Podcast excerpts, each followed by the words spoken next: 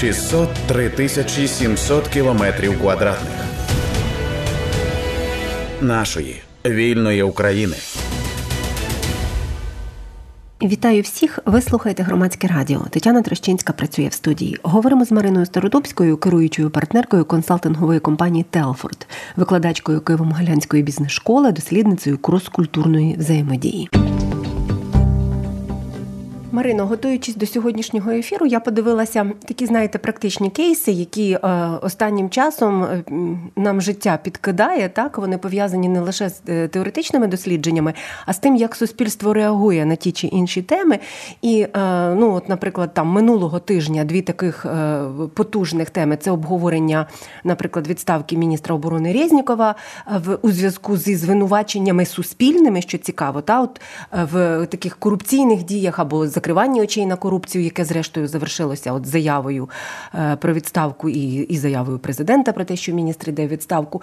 І е, історія пов'язана з стріляниною поліцейськими в Дніпрі. Теж всі наші слухачі і слухачки цю історію пам'ятають, хто слухав, то тому що ми про неї розповідали.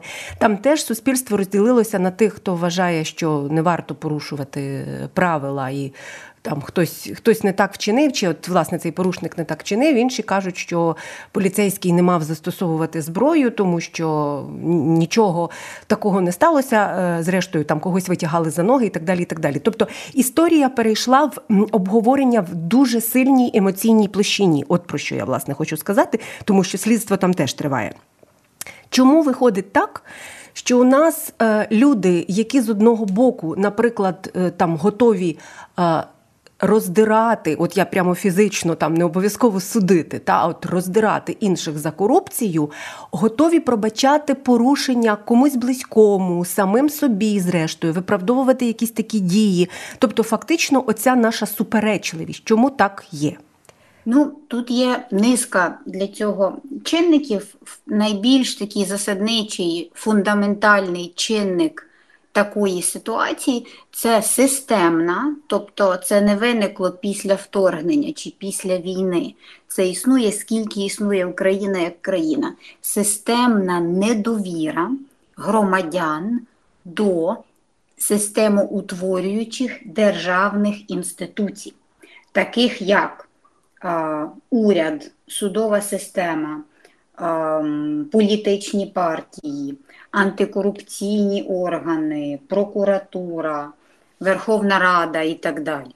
Наприклад, остання соціологія за 2023 рік Центр Розумкова показує, що довіряє судовій системі 19% українців, довіряє прокуратурі 27,8% українців. Е, довіряє НАЗК 26% українців, довіряє державному апарату, тобто ну, чиновникам загалом 23% українців. Тобто е, ми, як суспільство, не віримо, е, боїмося, не бажаємо не мати нічого спільного з тим, ну, якби інфраструктурним інституційним кістяком, на якому тримається держава. З цього виникає паралельна система координат, за якою ми, як громадяни, оцінюємо вчинки. І тут, ото, от, що ви сказали, свій чужий, отут от воно вмикається.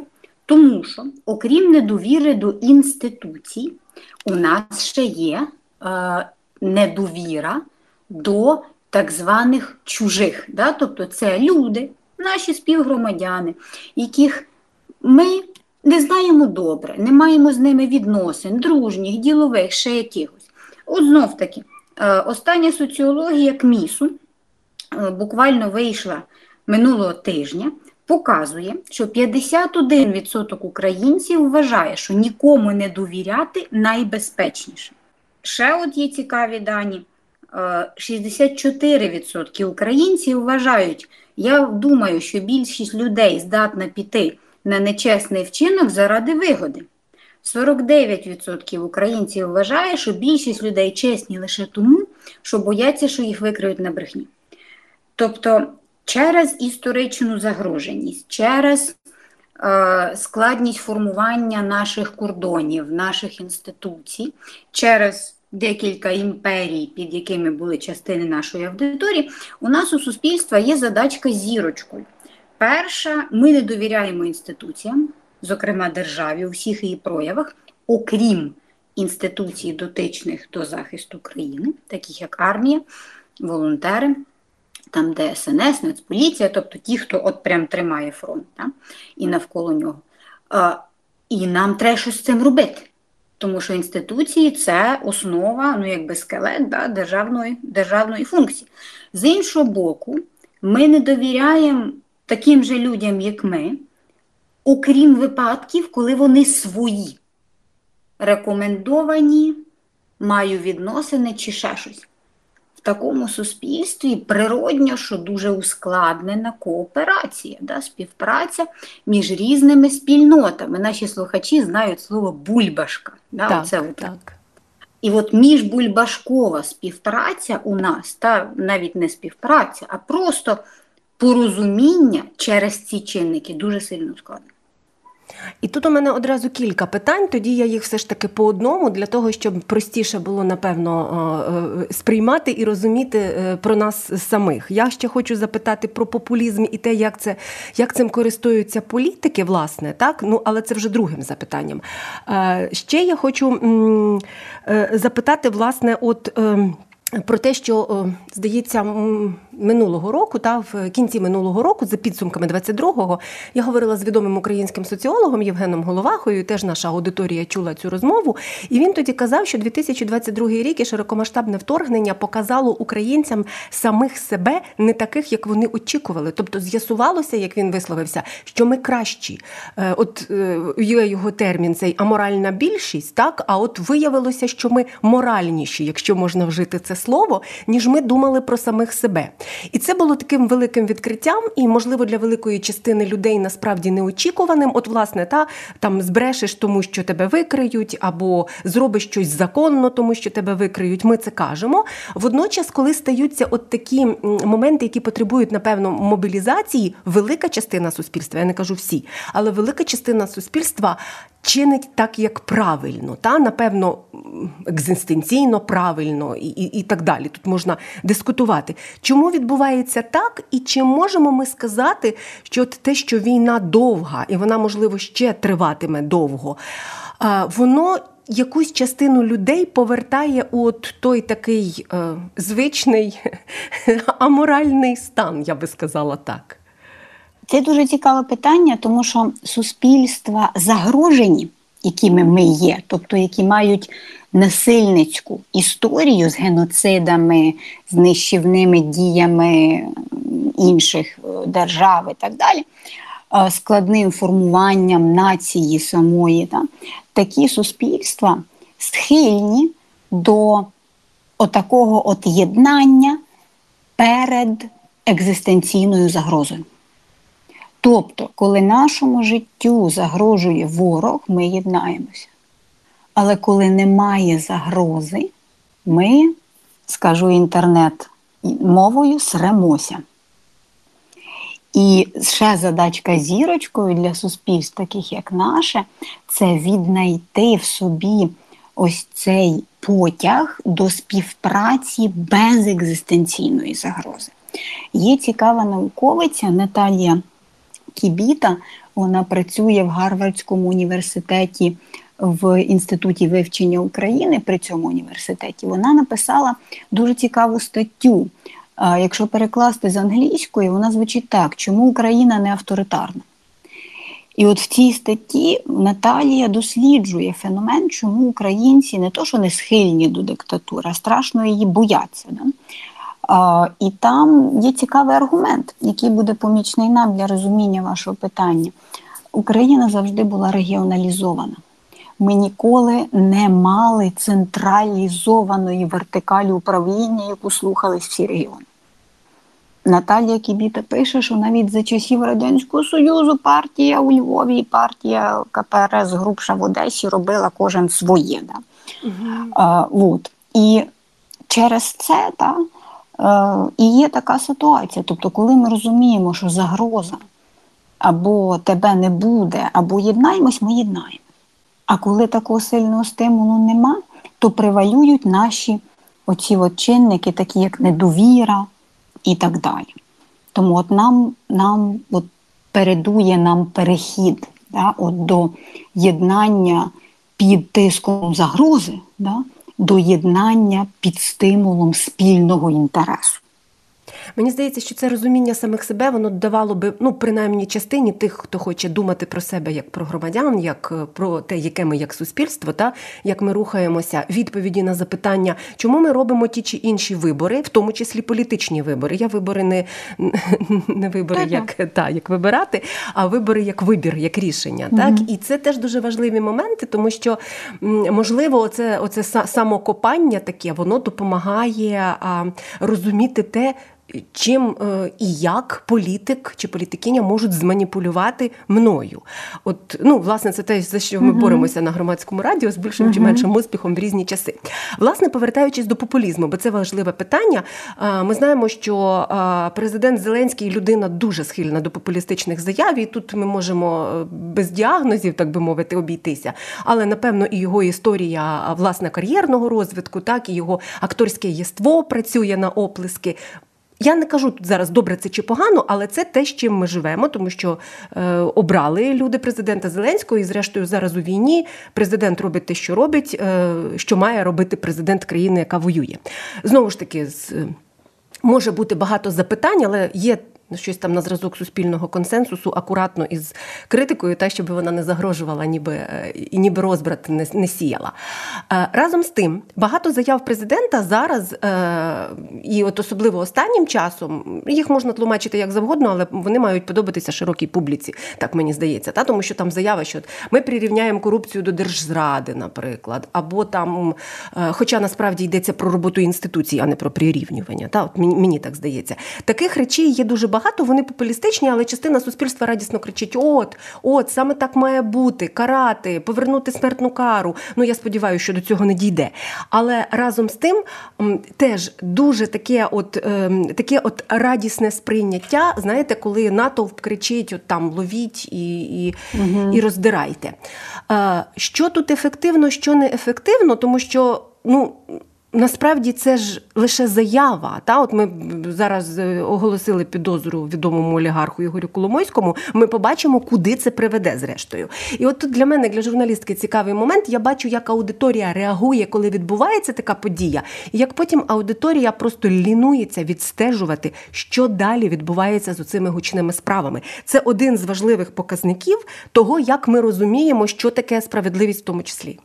Тут є декілька чинників, які треба ну, проговорити для розуміння там нашими слухачами чинників цього явища.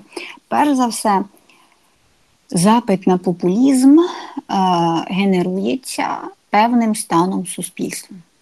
Це загроженість, це недовіра до інституцій. Чому?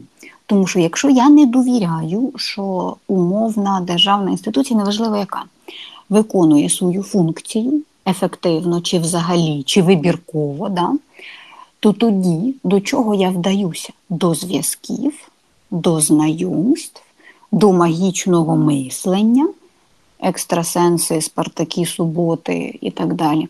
Чому? А тому, що інституційна інфраструктура, я нею не я не користуюся нею взагалі, або повноцінно, або просто їй не довіряю.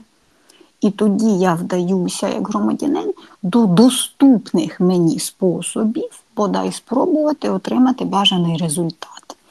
Тобто є певні чинники, які штовхають суспільство до запиту на популізм. Серед ще таких чинників є такий стан, називається наївний реалізм. Зараз поясню нашим слухачам, що це. Мені дуже подобається термін. Наївний реалізм це стан суспільства, як правило, поляризованого, як у нас. Е, ми не одна така країна в світі. Просто якщо ми говоримо про нас, просто от я говорю, але загалом е, ми не унікальні в ситуації, яка в нас є. Е, це суспільство загрожені, суспільство, де великий рівень недовіри до формальних інституцій. І це суспільство колективістичні, де приналежність до певної групи важлива. Тобто ти чий, ти з ким, кому ти свій, твоя позиція яка. І якщо вона там не така, як розділяє моя група, то ти для мене теж чужий. І все це вкупі дає оцей стан. Три ознаки наївного реалізму. Перша це тяжіння до з пісні слів не викинеш простих рішень і швидких результатів. Суспільства в стані наївного реалізму, в принципі, не бажають, а часто і не здатні сприймати рішення комплексні. Як тільки заходить про переписати якусь нормативку, якісь процеси, люди одразу втрачають до цього інтерес. Покарати, відібрати і поділити набагато цікавіше звучить. Друге, це асоціація рішень, зокрема комплексних реформи, зміни, складні проєкти, не з системами, а з людьми прийде такий-то головувати таким-то відомством чи міністерством, і тепер ми заживемо. Тобто, через те, що інституція, інституції це системи, переважна більшість українців формальним не довіряє, то ми віримо в те, що прийде хороша людина і зробить, е, зробить як краще. І третя ознака стану наївного реалізму в суспільстві це коли е, є конфронтація двох різних точок зору, ну тобто е, розбіжні думки співрозмовники мають, то кожен з них вважає, що якщо я поясню співрозмовникові мою точку зору, то він вона одразу пристане на неї. А якщо не пристане, то або мені забракло даних, або людина є дурною, або людина є поганою, тому що я ж пояснюю, як правильно.